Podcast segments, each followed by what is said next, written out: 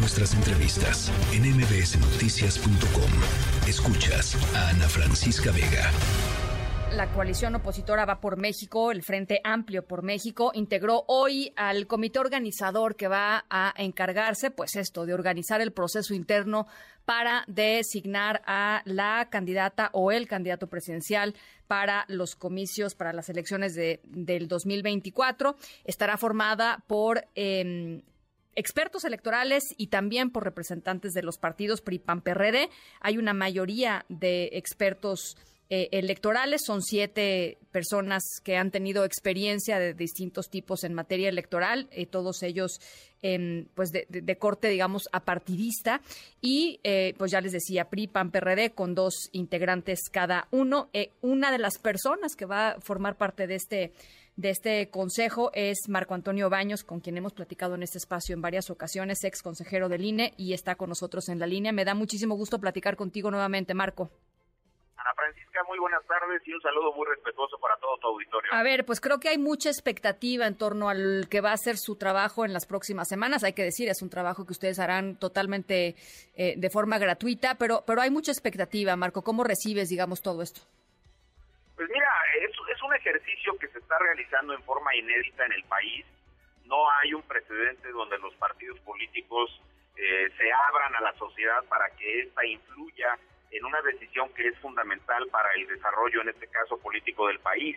Eh, ya hay un procedimiento en marcha que es el del partido oficial, el de Morena, y ahora ellos han eh, decidido un método que implica que los aspirantes, las personas que quieran encabezar estos esfuerzos para determinar quién coordinará, hombre o mujer, eh, un Frente Amplio por México, pues se puedan registrar, participen en una especie de foros de debate, se sometan a ejercicios de encuestas y al final con una encuesta eh, nacional y con un ejercicio de votación pues se pueda saber quién es la persona que lo hará, pero son dos meses, Ana Francisca, apenas hay algunas reglas generales que se han establecido en los acuerdos que anunciaron los partidos políticos el lunes pasado y ahora eh, nos han invitado pues a siete personas que tenemos trayectoria y que tenemos experiencia en los temas electorales para que podamos eh, definir las reglas específicas a las cuales se va a sujetar este ejercicio. Varias cuestiones serían, por ejemplo, los términos de la convocatoria que tendría que ser publicada el lunes, es decir, que vamos a trabajar a matacaballo el, sí, claro, semana, para, para, tener la, la convocatoria, Ana Francisca, y detalles técnicos que son muy relevantes, hecho de que se defina con qué aplicación se van a eh, recibir las eh, simpatías, así le dicen los dirigentes de los partidos, de las personas que aspiran a, obtener esta, esta coordinación. O sea, las 150 mil firmas que, que, les piden a cada uno, por lo menos, ¿no?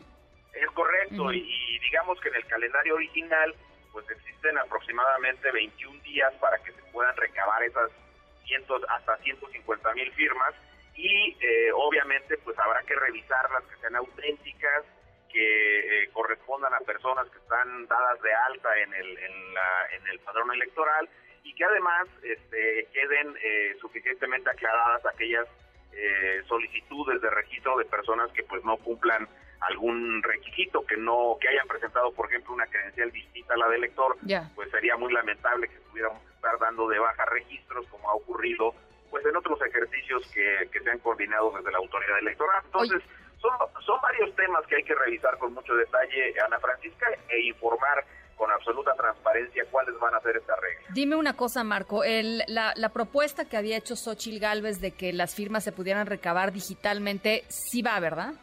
Sí, sí, sí, es, es un hecho que así va a suceder. Entonces, eh, te, te, reitero, Ana Francisca, pues nosotros, eh, a partir se nos está cortando la comunicación. Marco, ¿no, ¿me escuchas? ¿Me escucha? No, no está Marco ahí. Eh, eso es importante porque eh, lo que decía eh, Xochil Gálvez es, pues mucha gente, o uno pensaría que la gente que se va a inscribir al proceso, pues no necesariamente tiene el apoyo o la estructura, digamos, de un partido político para salir físicamente a recorrer las calles y pedir em, firmas en, distintos lugares del país.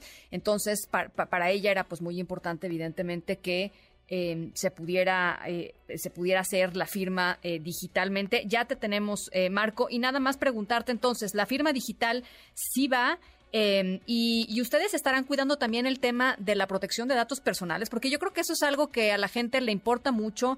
A la hora de la hora uno entra en las aplicaciones y ya cuando te empiezan a pedir datos personales y cuando tienes que subir tu credencial para votar o lo que sea, si dices, híjole, ¿quién, quién va a cuidar que esto se utilice como se tiene que utilizar, no? Sí, por supuesto, ese es uno de los temas que hemos eh, ya comentado con los dirigentes nacionales de los partidos, la protección de datos personales es prioritaria y tenemos que ofrecerle garantías a las personas de que no va a haber un uso indebido este, de esa información que, por supuesto, eh, será eh, también una de las partes donde la comisión tendrá que brindar el uso de esa información. Ya. El tema de los dineros, Marco, ¿qué, qué onda con eso? Bueno, los, los dirigentes de los partidos han dicho que va a haber un determinado presupuesto que se va a cubrir con el financiamiento de los partidos, que va a provenir justamente de los montos que ellos reciben de parte de la autoridad electoral de acuerdo con su derecho de prerrogativas, pero también es un hecho que este, habrá que establecer eh, cuáles son los mecanismos para poder establecer la rendición de cuentas correspondientes e informarla al INE. Ellos han pensado en la posibilidad de, la de un convenio de frente que debe ser registrado ante el INE. Entiendo que lo harán en el transcurso de la semana siguiente y eso evidentemente hará que se le tenga que informar al INE sobre la cantidad exacta de dinero y eh, cómo se está aplicando en el ejercicio en su totalidad. Marco, estos procesos, tanto el de Morena como el del Frente, eh, están en la legalidad porque pues hay debate y discusión al respecto. Escuchábamos por ahí a Ciro Murayama diciendo los dos están cometiendo una ilegalidad. En fin, eh, tu opinión, Marco. Pues mira, eh, la opinión que te he expresado con relación al ejercicio de Morena, pues yo no la varío. Me parece que son precampañas completamente adelantadas. No, no me meto ahora en ese tema pero justamente una de las responsabilidades que tenemos quienes eh, estamos apoyando este ejercicio desde la perspectiva ciudadana es encontrar fórmulas que son, por cierto, muy complejas, que eviten que se vulneren las normativas electorales que están vigentes en este punto, que no se vayan a actualizar las prohibiciones que tiene el INE, aunque digamos que lamentablemente para efectos del arbitraje que realiza el INE, pues ya el día de ayer le dieron semáforo verde a Morena y ahora resulta que pues no son actos proselitistas. Ahí escuché a algunos de los consejeros ayer en la comisión haciendo un señalamiento de que pues, no, no, no son actos proselitistas. Bueno, pues yo creo que sí son y aquí de lo que habrá que este, eh, cuidar es que no se incurra en violaciones similares a las que están ocurriendo, aunque este ejercicio tiene muchas diferencias con relación al de Morena, por más que López Obrador diga que son iguales, que las propias corcholatas o que Mario Delgado lo hagan este es un ejercicio que tiene diferencias importantes. De entrada no hay recorridos tipo campaña como la que están haciendo este, los presidenciables de Morena. Es un ejercicio que está eh, concentrado en los debates, en la recabación de las, firmas y en las evaluaciones por la vía de los ejercicios de encuestas. Entonces, eh, yo creo que eh, sí hay diferencias importantes, pero hay razón de lo que han señalado algunas voces autorizadas en el sentido de que se tiene que cuidar también la normativa electoral para que la persona que salga de este ejercicio pues no resulte después inhabilitada por este, parte de la autoridad electoral. Bueno, pues vamos a estar muy pendientes, Marco. Te agradezco enormemente estos minutitos. Estaremos al tanto. Un honor estar siempre contigo, Ana Francisca. Muchas gracias. Muchas gracias, Marco Antonio Baños, ex consejero del INE, ahora parte de este consejo eh, eh, ciudadano que va a acompañar los, los esfuerzos del Frente Amplio por México.